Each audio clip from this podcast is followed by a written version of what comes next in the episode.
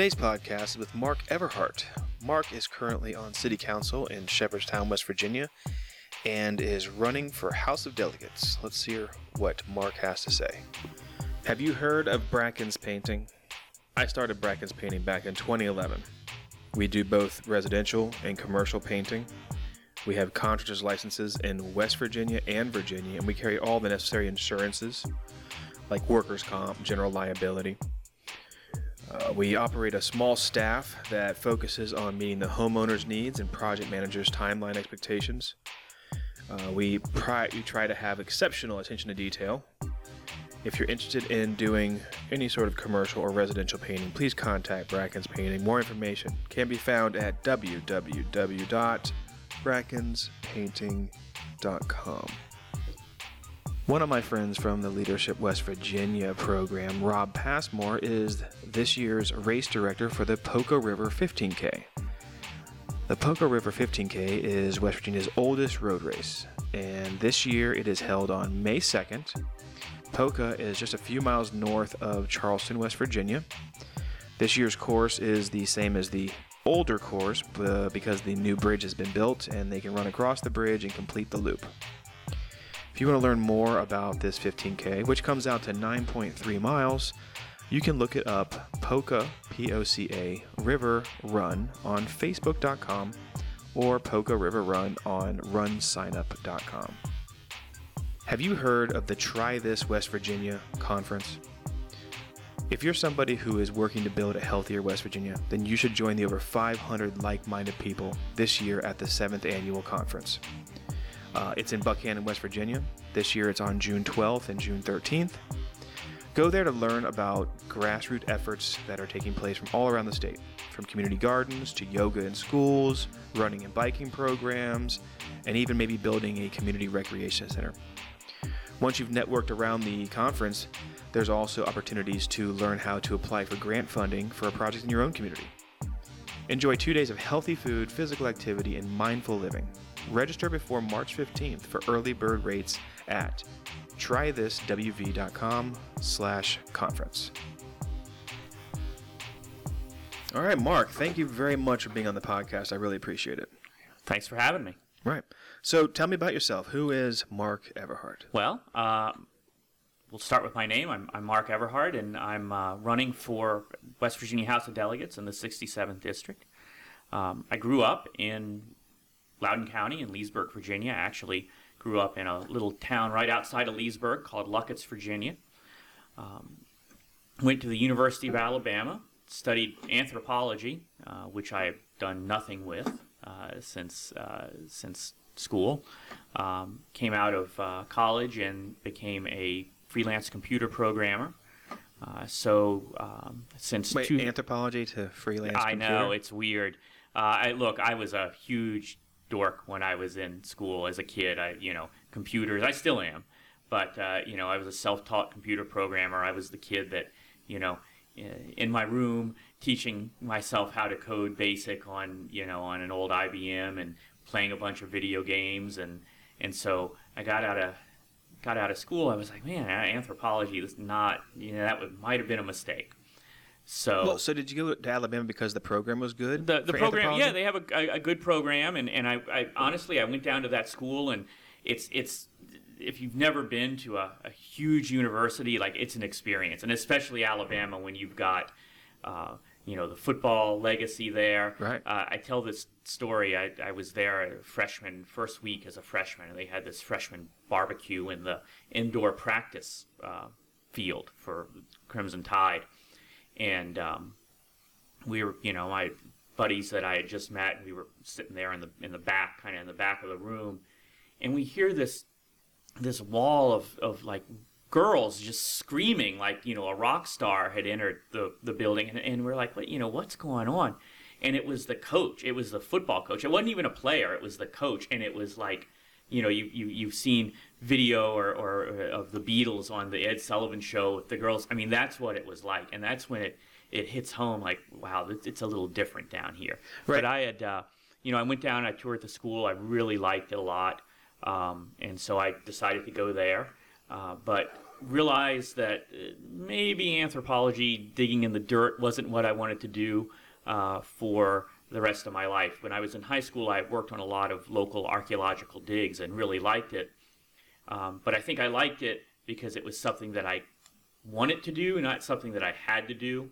And so when you when you're faced with I'm going to be doing this for the next 40 years of my life or longer, I was like, ah, oh, maybe maybe not for me. So self-taught computer programmer, self-taught computer geek, um, came came back home. Uh, worked at um, some some small companies around Leesburg as the IT guy, and, and then I ended up um, working for a software company that made software for language translation companies. Um, learned all about the language translation business there. Went to work for a bunch of different language translation companies around the DC area. And I realized that the language translation industry is built on freelance work. No, no language translation company has full time translators for every language they translate into. And I thought, well, wait a minute. If they're doing that for the translators, why, why wouldn't they do that for their engineering staff? Why couldn't you do that for your engineering staff? You've got really small and mid-sized companies that can't compete bidding on projects with large companies because they don't have that engineering staff in-house. So what if I offer those services freelance to those small and mid-sized companies? They can hire me when they need to bid on a project. We'll, we'll bid on the project together and we'll, we'll complete it and move on. So in 2003, that's what I did. Uh, and I've been doing that ever since, and it's it's filled a niche, and it's it's worked uh, well for me. Um, and one of the great things about it is that it's it's giving given me free time to um, get into politics with and, and, become involved in my community. Uh, so I'm currently a council member in Shepherdstown.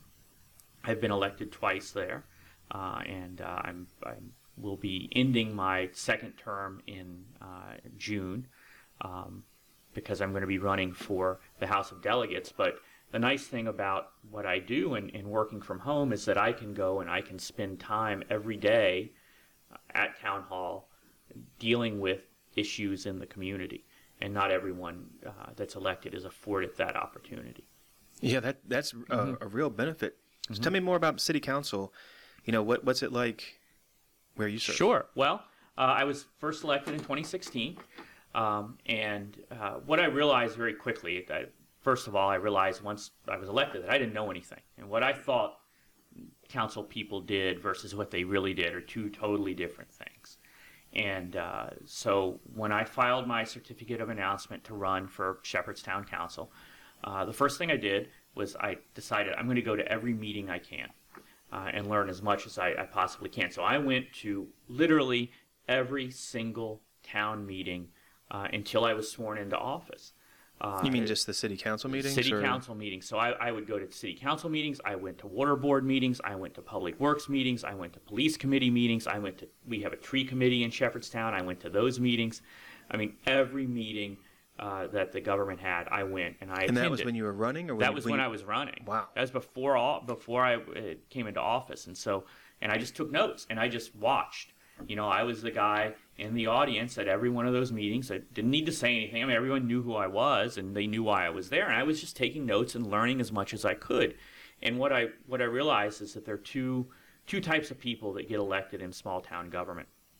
Here's the the, the, the council person that gets elected and they just go to the meetings um, and they, they vote and they give their opinion and they go home and do whatever else they do. And then there are the, the ones that actually work uh, and they do the jobs. They're the ones that are uh, they're filling out forms for grants.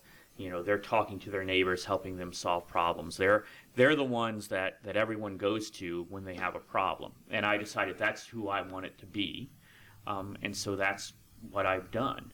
Um, as I said earlier, every day, Monday through Friday, um, I go up to town hall and spend about an hour up there. And some days it's it's just you know I'm I'm working on something. Some days I'm just shooting the bull with the mayor um, and and the staff. But that's how you, you you learn about what's going on in the community, and you talk about solutions to problems that then we can later deal with um, in meetings. Um, and um, you know I was lucky enough that in my first year, or my first term in council, uh, I was on the Public Works Committee and the Water Board. So you learn about, you know, the water and sewer, and, and that's a very complex issue. Absolutely, yeah. Uh, you know, and that's one of the, the most important things that a, a municipality can provide is, is water and sewer for its its residents. And, and Public Works deals with everything from trash pickup to sidewalks. It's, it's pretty wide ranging. And um, my second term, um, we had some some veteran council members leave, and there were some positions open, and and so the mayor said, you know, how about you come off of water and sewer? We'll put someone else there, but I need you on finance and police, uh, as well as uh, planning commission. So I said, sure. And because I had attended all of these meetings, and I still did that even after I was elected, I still tried to go to as many meetings as possible. Um, just to keep up with what was going on, I could step into those roles, and I knew exactly what was happening. Uh, so there was no there was no ramp up or education period. That seems ideal because Mm-hmm. that's a um, you're getting you're actually ha- getting a network of intelligence to you, Mm-hmm. so you can make decisions and you can know where the uh, the bumps in the road are ahead of right time. you make you, that way you can make informed decisions um, and so i you know in my focus so the, a couple of things that i've done as a council person um, i helped co-found two two committees that are kind of interrelated in shepherdstown the first is the accessibility committee uh, which helps uh, our goal is to make uh, shepherdstown uh, friendlier to people with physical disabilities Sure. uh, it's a historic town. It's it's arguably the oldest town in West Virginia. Uh, we have some some pretty uh, special uh, issues in that town dealing with accessibility. You can't you can't just put an elevator in a historic building. Uh, you know our sidewalks are old. They're bumpy. Um, so um, we started looking at you know how how we can make um, the town more accessible to people, and and really what we ended up doing is just educating businesses on how they can the little things and we're not talking about huge changes but little changes they can make to make their stores and their businesses more welcoming to people with with physical disabilities you know making the the aisles a little wider you know putting if, if you don't if, if if your front entrance isn't accessible but your back entrance is making sure you have a little sign up on the front door you know hey uh, you know knock on the door we'll we'll make sure that you know we can help you. Um, so I, I founded that committee and, and out of that uh, through uh, some very interested citizens uh, we applied for um, AARP and the World Health Organization has uh, this program called um, Age Friendly Cities. Um, and so we, we applied for that. We're the second city in West Virginia to get that designation, Charleston being the, the other one. That's awesome. Um, and so I'm uh, helped uh, found that, and I'm on the steering committee for that. And what we do, well, hold on a second. So, just so we don't glaze over this, Mm-hmm. how long did it take to get the accessibility committee up and running, and then get approved to have it to start making changes? Well, I'll, I'll tell you. So the, the nice thing about small town government is things hap- can happen very quickly. So you you know there are some concerned citizens came to a council meeting uh, with some issues uh, about accessibility, and and I said to the mayor and I talked at that council meeting and said, you know, maybe we need a, a kind of an informal committee. Uh, and I said, I'll, I'm happy to, to help with that. And so we, I think we had the, the first meeting the next week. Um, you know, it was an informal committee. It, it's not a, an official committee of the town council, but it reports back occasionally to the town council. And, and from there, um, with the age friendly cities initiative, that was really, it took about a year to get that all up and running. There's an application process and, and a review process. And, um, you know, we had some, some pretty involved residents there that helped with that. Um, but, it, you know, to me, it's, it's very special that we're the second city in West Virginia to get that designation. That's, that's, to me, that's great. it's absolutely awesome. I mean, Yeah. considering, I mean, the capital is got the infrastructure to exactly shift and, it and, and change we're a it. you know we're a, a town of 1700 people uh, a historic town of 1700 people. So uh, with that designation what what we do is is we make we work to make our town more accessible to people of all ages. Um, not you, when you think about AARP, you think about the elderly, but it's not that. It's it's making the town accessible to all ages, and and that's that's everything from accessibility issues to improving our parks to improving information about the town. So that's what that committee works on, and so those have been two pet projects of mine uh, as a council member. Well, it's, it's nice to hear success stories versus Exactly.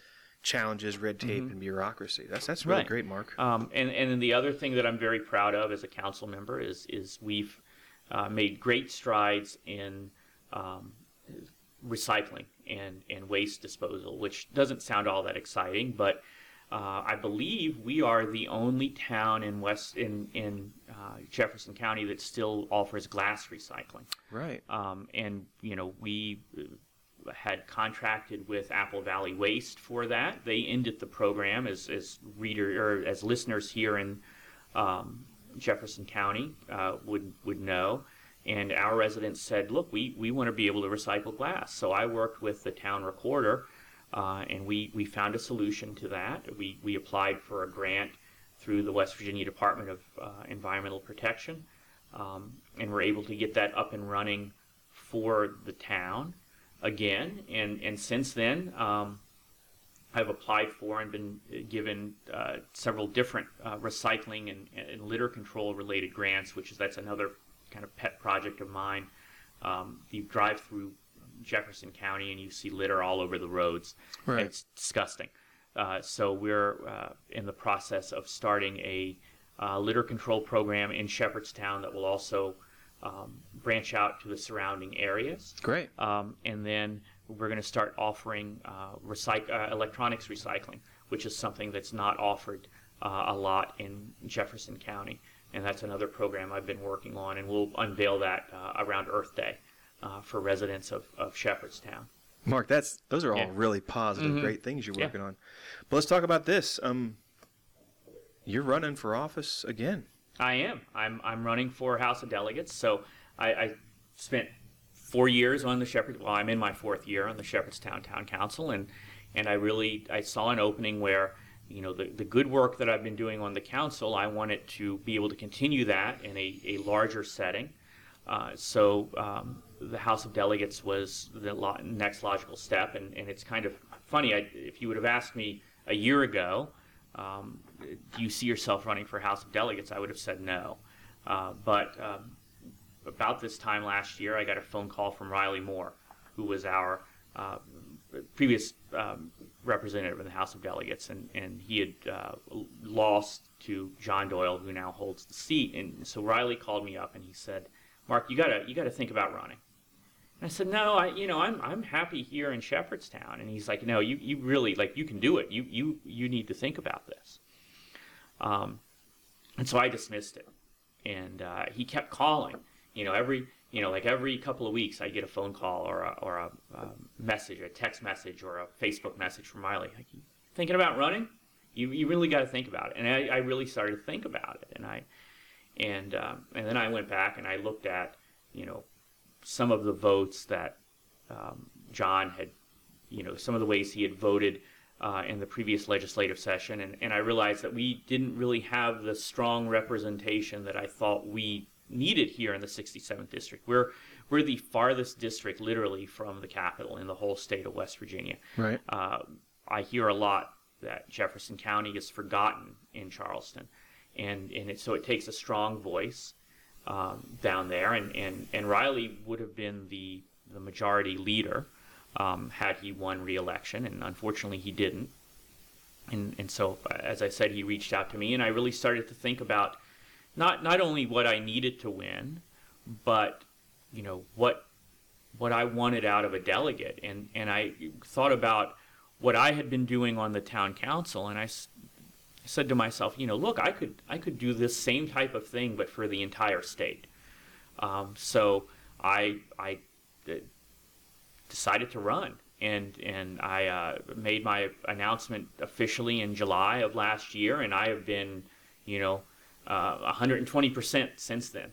Uh, you know, my goal, uh, my job um, other than the town council and, and you know making a living is is to get elected and and between now and, and election time in, in November that is my number one goal and my number one job and I work hard every day uh, to get my message out and and to look at the problems that we have in West Virginia and in this district and, and think about how we can solve them.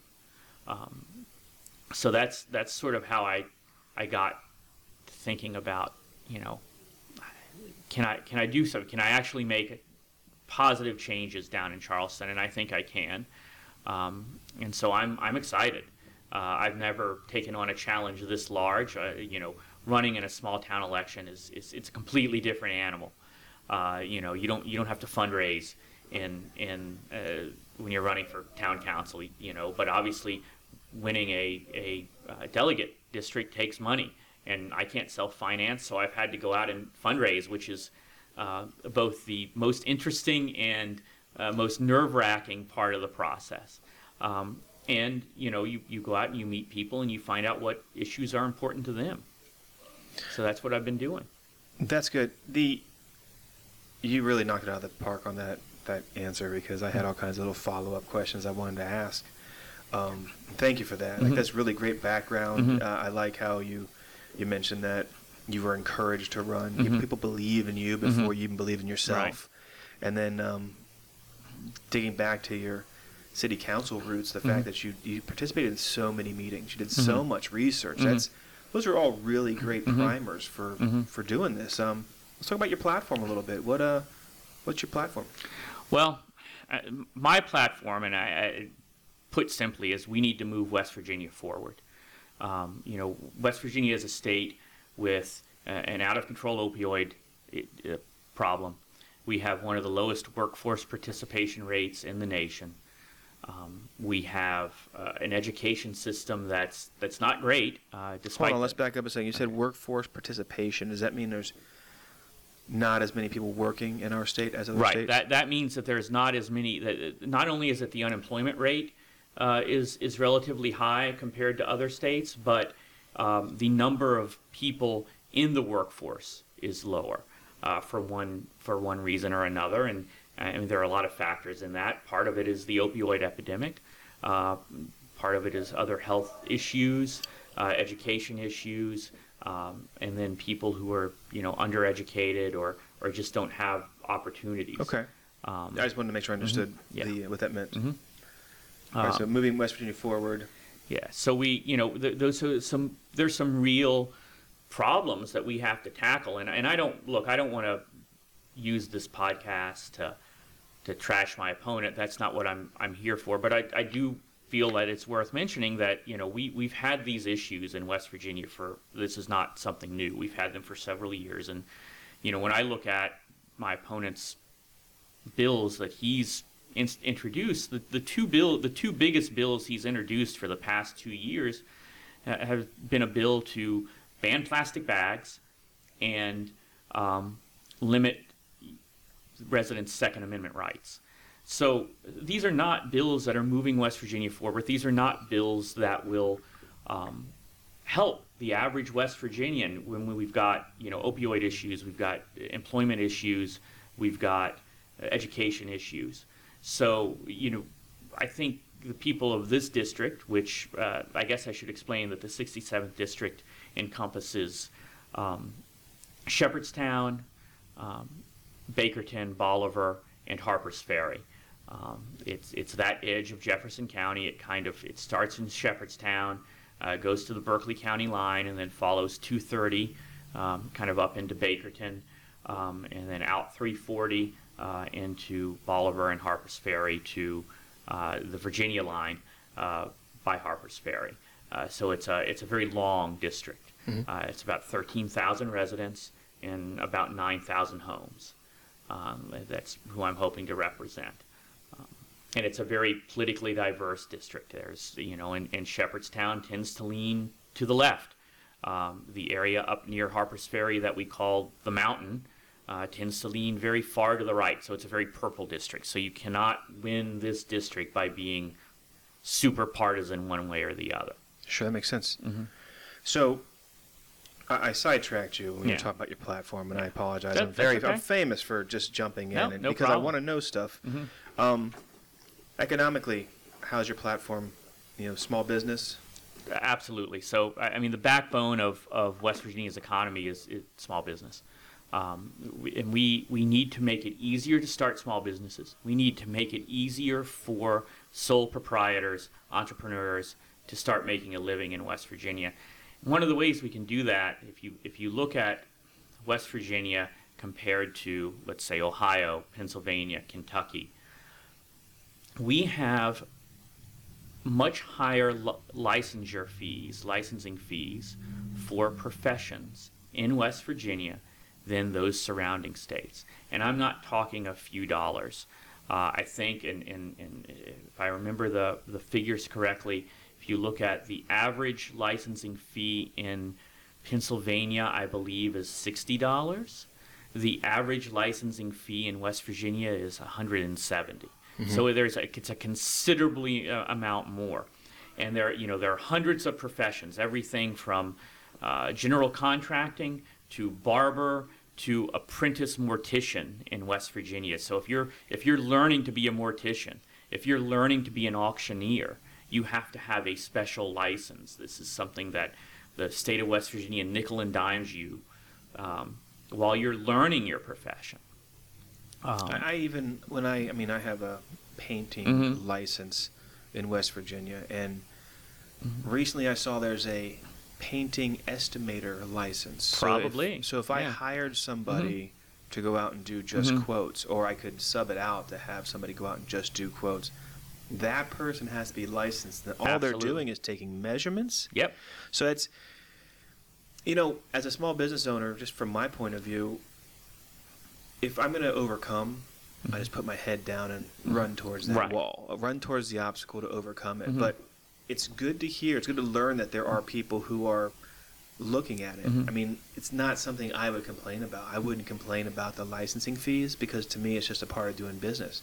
But if I knew there was a way that it could be better, Mhm. that's that's what I want to hear about, Mark. That's well, awesome. Look, if you know, in, in people like you and I, we're, we're not necessarily. I mean, we're we're in the financial position where that type of licensing fee may not may not affect us as much. But if you're just getting started, and a lot of these professions that that we license in West Virginia are considered low wage professions. So you know, you're asking someone to pay four or five hundred dollars a year uh, in licensing and continuing education for a profession that may only the, the, the average salary per year may only be $22,000 a year. I mean, that's a huge hit. I mean, that's that's rent, that's groceries for a month. You know, that that's something that and we can we do not as a state, we do not need to be nickel and diming our residents to death, not when we're losing population. And again, you know, we, we have in, in Jefferson County and in the Eastern Panhandle, you know, we, we have uh, kind of a different view of things because we are relatively economically successful up here. Yes. Uh, that we have opportunities that other parts of the state don't. We're growing in population in Jefferson and Berkeley County. The rest of the state, uh, aside from the Charleston area, is decreasing in population, and we absolutely have to figure out how we can get people to stay in West Virginia. And one of those ways is making it easier to earn a living here. So, you know, you, you can start with small things like lowering these licensing fees. They have a big benefit year over year over year, especially for professions like painting. Mm-hmm. That there's pro, you know, the painting estimator. There's probably some, uh, along with licensing, and I, I don't know this for sure, but there's probably some sort of continuing education requirement for that or education requirement for that. Well, that for the for the painter one, there was a significant Yeah. test. right. Significant. so you know if, if you can if you can lower that barrier of entry and you get more people back to work um, the other thing and this is this is really a, an eastern panhandle issue and uh, but it affects the northern panhandle as well is we have to figure out how we can compete to, to keep good teachers. You know it's hard uh, you know i know a lot of teachers that live in jefferson county that teach in washington county maryland or loudoun county virginia and they would love to teach in Jefferson County, but we don't pay them. We can't compete with the salary they're going to earn by driving a half an hour, um, you know, one in one direction. And it's the same with service personnel. It's the same with our, our state troopers.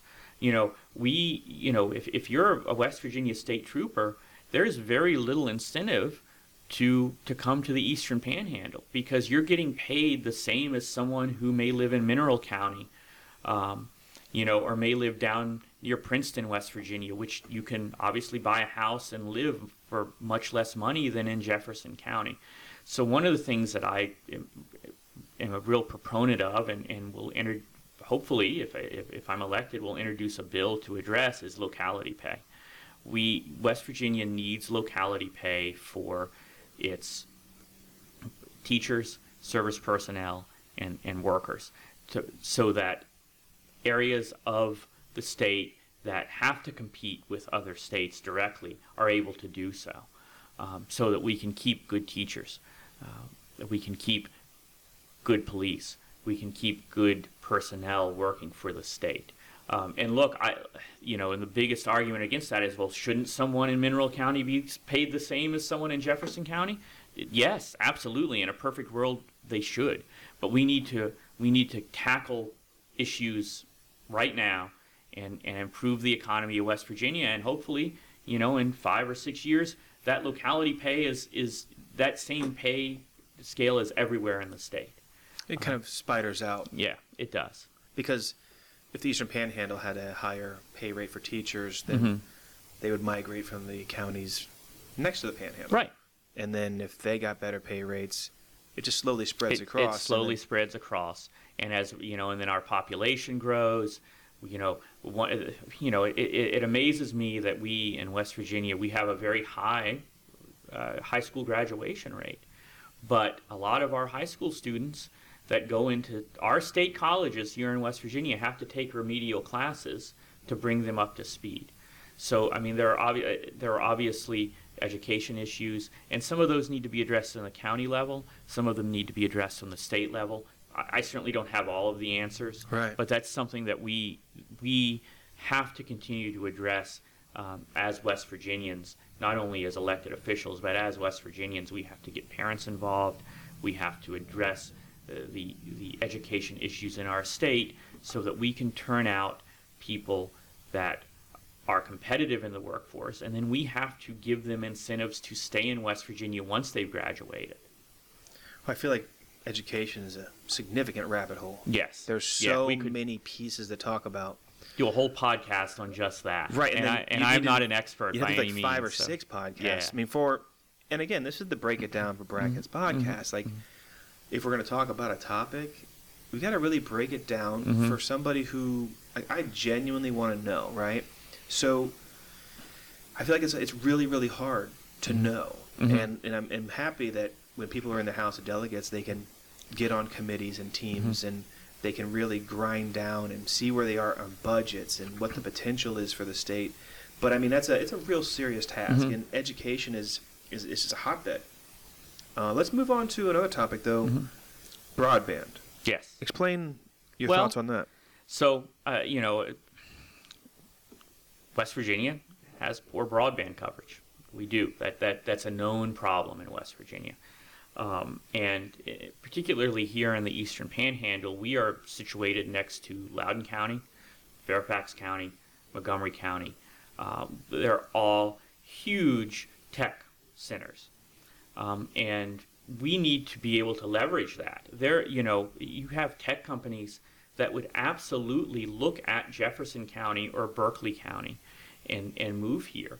Be, you know, tech companies that don't necessarily want to pay the high rent or the high cost of operating in a Jefferson or in a Loudoun County would absolutely look at Jefferson County if we had the broadband backbone to um, to support them. And and one of the issues that we face right now is there there seems to be this this idea that we need to recruit these companies so that we can build this broadband. Well, that, that to me that's not how it works. Um, to me, it's it's like the movie uh, Field of Dreams. If you build it, they will come. So what we have to do, and and this is you know the state can help with this, and, but this is going to be a, a state and county initiative and federal in some cases for federal grant money. And uh, Senator Capito has done a really good job of getting grant money for, for other parts of the state uh, for broadband expansion. But we have to work on expanding our broadband, particularly here in Jefferson County, so that companies that are looking at Loudoun County, looking at Montgomery County, will will look at us and say, well, wait a minute, we can you know we can move half an hour, you know, a little further away, half an hour further away. Our employees can live uh, a little bit less expensively, and our rent and our cost of doing business is going to be less expensive, but we still have the same broadband capability. I mean, you know, when you're talking about data centers, I mean, there are some data center contracts uh, stipulate that that they are they're uh, the, the people they provide their services for um, get paid ten thousand dollars every every second they're out of uh, offline. So we have to have very good broadband here, and if we can build that, and if we can get that, those people, those companies will come, um, and that's the type of good business we want to bring to to Jefferson County. And, and once again, just like we were talking before, it's like a spider web. You you start here and then suddenly it's you, you get those companies here and suddenly it's easier to go into Morgan County with that broadband and, and it just spreads outward. Um, but we are in a very unique position here in Jefferson County and in, in the Eastern Panhandle uh, that we have the economic stability to, to do that. That is another podcast. Mm-hmm. I do need to learn yeah. more about broadband. Like in my mm-hmm. mind, mm-hmm. the questions I have are uh-huh why doesn't a company see an opportunity just to do that? You mm-hmm. know, who's in Loudoun County, right, right, next door? Why don't they just cross the river, right, cross the mountain? It, it, money. I mean, that. I mean, it comes. A lot of it comes down to money and investment and and and building. The, I mean, you know, running the physical lines, and it's just getting those people to do that. And and and it may be, you know, it's something that the state and the county may need to work together on to bring those in and and lease those lines to a, a service provider and, and get things up and running. Okay. Um, medical cannabis. Thoughts on that? Uh, absolutely support it. Uh, 100%. Um, it, we, we, we need that. There, there are people in the state that are suffering and have cancer, have chronic conditions that we uh, absolutely need to provide this for our populace. Um, we have a medical cannabis law. Uh, it was passed, I believe, in 2017. Um, things are, are just now getting off the ground. Uh, there was a, a bill, I think it was Senate Bill 572, if I'm remembering correctly, that was voted on two days ago. Uh, we're doing this podcast on a Monday, so it, it, was on a Saturday session of the legislature um, that funded the Office of Medical Cannabis uh, by almost a million dollars. Uh, that would be basic operating costs for that office. Um, my opponent voted against that bill, um, which is questionable. Um, but um, you know, we, we we have several companies in Jefferson County that are looking to uh, start growing medical cannabis, processing it, and dispensing it. Uh, that's a county level issue, uh, but I know that there are several. Uh, there's a limited number of permits for each of those in the state, um, and there are specific rules that have to be followed uh, for those companies. location, they can't be near a school and can't be, uh, you know, uh, if you're a dispensary, you have to be able to have a garage that you can pull your delivery trucks into to unload. Uh, so there, there are um, issues with that, but I, I believe that uh, a company's looking in Charlestown uh, to build a dispensary, and, and, and so it's coming. It's mm-hmm. a slow process. Um, I think we need to expand that law a little bit. There, there were some things that, um, when the law was first passed, that, that to me were left out that were kind of no-brainers. Uh, the law didn't allow for edibles or uh, inhaled medical cannabis, um, and I think we need to take another look at that law uh, to allow for those. Because to me, if, if you're sick, one of the easiest ways to to to get the, the, the cannabis that you need would be uh, through edibles uh, or, or uh, vaporized. Um, I also think that we need to look at lowering the, the startup costs for these businesses. Um, they're, they're very high uh, for a grow operation. If you're going to grow medical cannabis, you have to have uh, $2 million in escrow um, in, a, in an account. um, to qualify for the permit. And that to me Is uh, that is that to make it so people can't do it? Well, I, I can't answer that. What it what it tells me is that it, it locks out a lot of small businesses in, in West Virginia. Absolutely. And and that's those are the types of people that we want involved here. Uh, so I you know that that barrier of entry, like a lot of business related fees in West Virginia, needs to be lowered and it needs to be looked at. Now I, I, I think the I, I I think the initial idea behind that that um, escrow and the and the high cost of the permit was to make sure that you could that you weren't a fly by night operation that was going to get this permit and and not be able to maintain your business I see.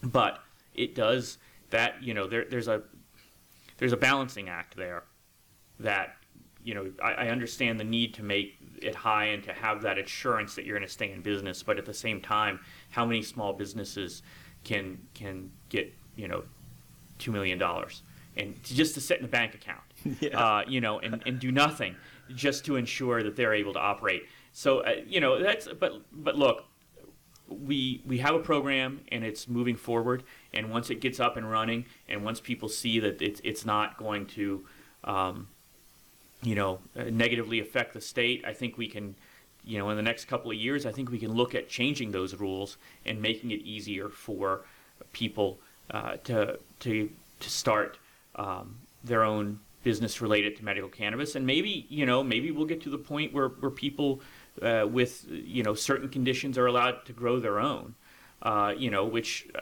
look I'm I'm not sold on that idea I'll be 100% honest with you but it's something that we can look at down the road That's another podcast, Yes. Mark.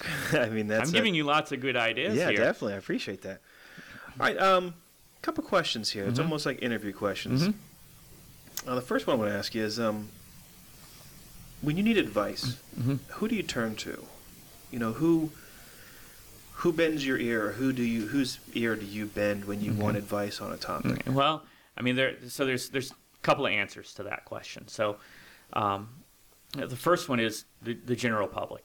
Uh, I love hearing from people. Um, I- you know, I, I had a an issue the other day. I, I had um, made a Facebook post. There was a a um, um, bill that was making its way through the House of Delegates to change the way car inspections are done in West Virginia, make them every two years um, instead of every year. And I, um, you know, I, I posted about it, and, and a friend of mine who's a uh, owns a, an auto shop, um, he messaged me right away, and he's like, you know, we need to talk about this because you, you're not getting the full picture.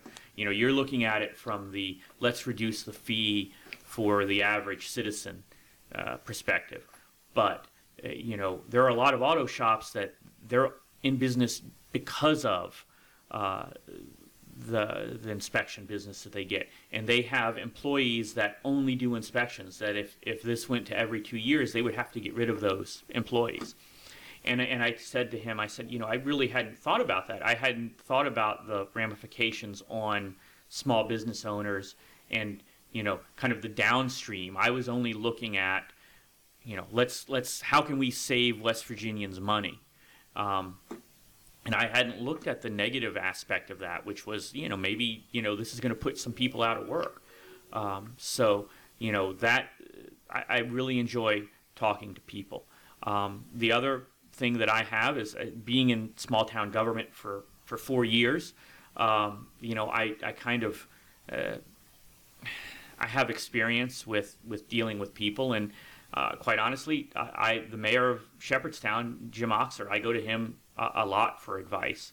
Uh, you know, I he's he's a great guy, and, and I will, you know, just kind of go into his office and you know bounce ideas off of him, and uh, particularly um, ideas related to, to crime and, and criminal justice because he has a, a, prison back he has a, background working in prisons um, and, and he's been in office for so long that he gives me a different perspective that I wouldn't necessarily have.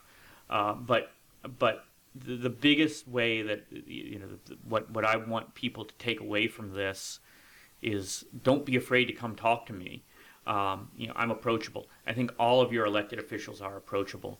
Um, you know, you talk about, uh, and this may be one of your next questions. I may be stealing this from you, but you talk of- people talk about how can I how can I get people to listen to me and how can I change people's minds?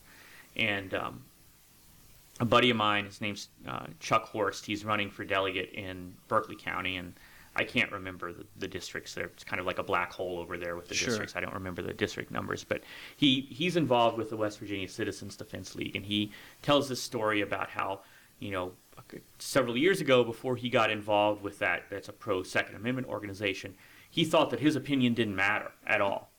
And he he got involved with uh, that organization and he started going to their lobby days down in Charleston. And he met a lot Describe what uh, lobby day is. So that's so for the Defen Citizens Defense League and a lot of other organizations, they'll have lobby days in Charleston, and that's when members of whatever organization will all show up at the Capitol on a single day, and just they'll go talk to all of their the legislatures, and and you know and and it, it's basically that you show up in numbers, and and your elected officials get to see how many people are really really care about um, an issue.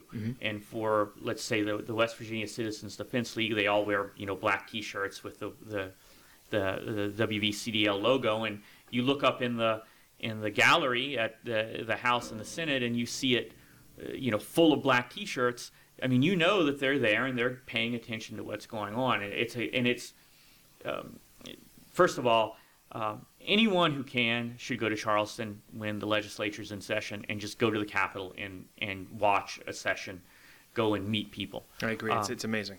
But what my, my buddy Chuck, the story he told was that he, you know, he thought that no one cared what his opinion was, and he, he started talking to his elected officials, and then he would he would see them at meetings up here, uh, you know, in Berkeley County or Jefferson County, and he got to know them, and suddenly, you know, you get to know these people, and we're you know regular people, um, and you realize that just a one-on-one conversation with someone can change someone's mind. Um, and that's, I mean, that's the most important thing is, you know, if, if you are, you don't have to be politically active. You don't have to go protest with a sign. You don't have to sign a petition. You don't have to, you know, do all of these grand gestures. You can just, just talk to people, you know, talk to your elected officials and tell them what you think in a, you know, respectful manner. Uh, and you know, if you sit down, and this has happened, you know, for the past four years as a town councilman, I, I've done this, and I plan to do it, uh, you know, in the legislature. You just sit down and talk with people, and find out what really matters to them, and find out their opinions on things. It's a great answer. Mm-hmm. Another good question here. You know, projected revenues and how the state Mhm. makes its money. Mm-hmm. If your committee or whatever you end up on, Mhm. what would be a, a dream project if you found $10 million in surplus that you were able to spend? How would you spend that in the state? Okay, that's tough. I mean, it's a tough question. There, I, have a couple of ideas. First of all, going back to broadband expansion, you you you bring better broadband to West Virginia because I think that jump starts a lot. I think you can use that money uh, that will get businesses here that are not that aren't currently looking at West Virginia, and I think that could be a jumping off point. That ten million dollar investment could be a jumping off point for much greater investments. Um, you talk to other people, and the only thing that they, you know, you, the biggest issue is the roads. We've got to fix the roads in West Virginia. So, you know, you you you put some of that money towards fixing some of the secondary roads in West Virginia, not not 81, not the highways, but some of the secondary roads. But I, to me, the best use of that money is in something like broadband, just bringing a line someplace, getting access so that uh, we can jumpstart a, a business and, and start to grow it. And you know, you, it, you know, you, you plant that seed, Right. and then it just grows. Well, I- let, let's change it up then. What Okay. if we did um, $2 million in your district? Huh. I'm not trying to put you on the on the on the hot seat, but I'm like, what what would you do? What would be what would be a passion project for your district, or even just Shepherdstown? Well, I mean, I mean, in Shepherdstown, uh, quite frankly, it, it's going to be roads, it's going to be sidewalks, it's going to be improving accessibility to the town. Um, that's obviously something I'm passionate about. Um, and it, as a historic town, that's something that needs to happen, and, and uh, doesn't all you know we don't always have the money to do that as a town. Uh, so that that's the easiest answer. If you give me two million dollars, I'm gonna I'm gonna pave a lot of our our side streets. I'm gonna fix a lot of sidewalks. Uh, I'm gonna build a lot of ramps uh, where I can. Um, you know, you, you bring it out to the district. It, we're again back to you know, uh, two million dollars may not build a, it may not bring in a broadband project, but then Sure. then I'm I'm investing in schools. Uh, you know, I'm making sure that uh, stu- that some of our schools that that have issues, you know, we, occasionally you'll hear about the schools that you know have HVAC issues or whatever. I'm taking care of that so our children can learn in a in a friendly, stable environment. Um, you know, at the state level, two million dollars is not a ton of money, but No. there I'm, I'm funding programs to help you know, the disabled uh, children um, and and and you know are less fortunate. Okay. Um, All right, that's great. Um, Yeah. Well, this the break it down for break it down for Bracken's podcast is was traditionally set up to be a small business Mhm. um, conversation, and Mhm. I know we've touched on that a little bit. Can you uh, think of one or two small businesses that you would want to give a shout out to or describe, like why you're why you're proud of them being in your district or in your, your town? I mean, that look, that's a dangerous question. Sure. Uh, because you know, if I if I name a business, then I'm going to have another business owner saying, "Why why didn't you name me?" Look, all of our small towns, all of our you know, and this is Harper's Ferry, Shepherdstown, Charlestown, Ranson.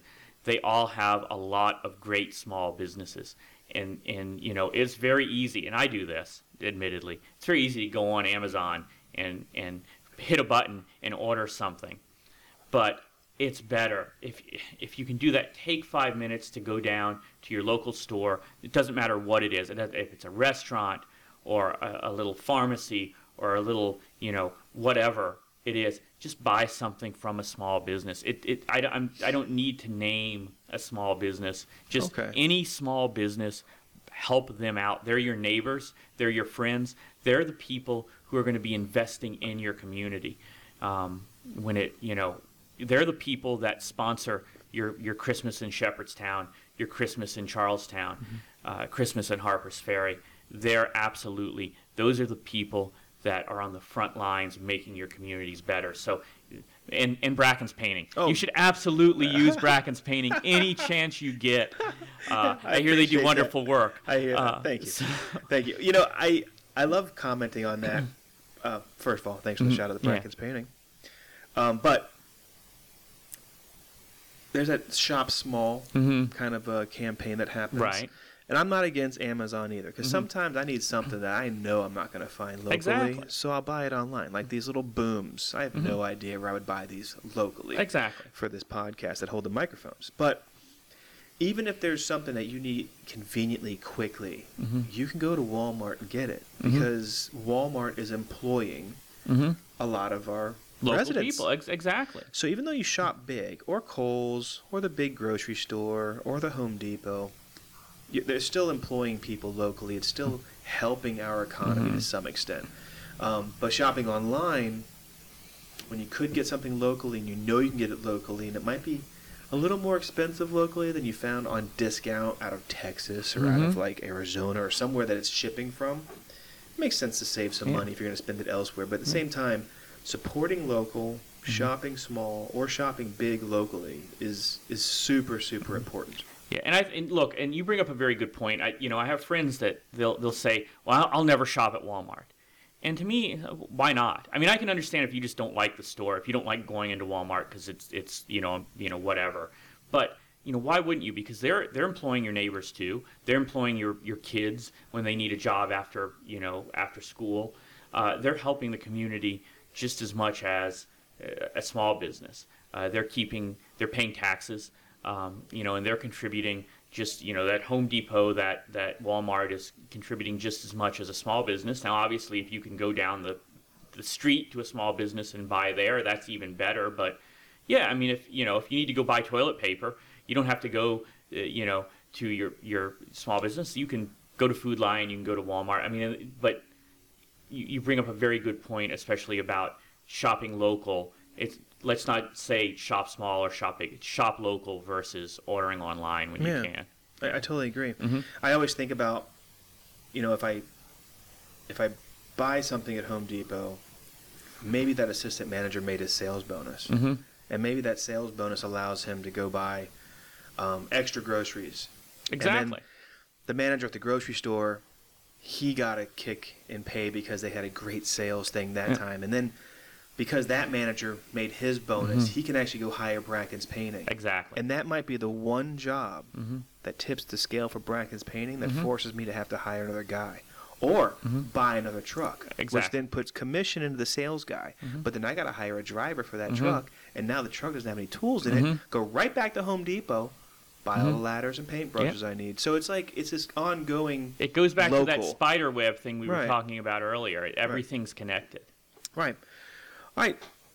Well, this has been a really great Yeah. podcast. How can we pitch uh, some of your upcoming events or fundraisers? Or how does somebody find out more about Mark Everhart? Well, um, first of all, uh, I'm on Facebook, social media.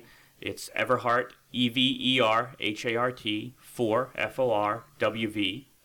Um, it- my website is everhartforwv.com. I'm on Twitter, everhartforwv.com, or everhartforwv. Um, and you can email me. It's mark at everhartforwv.com. I'd love to hear from people. I'd love to hear your ideas. I'm happy to meet with just about anyone. Um, I do have some some fundraisers and meet and greets planned. Uh, I don't have a primary opponent, um, but I do have friends that are running that do have primary opponents. So I'm kind of taking a step back a little bit uh, and letting them do what they need to do to win their primary. Uh, and then I'll become much more active after the primary. Uh, look, my goal, uh, as I said earlier, there's 13,000 people roughly in the district, 9,000 households.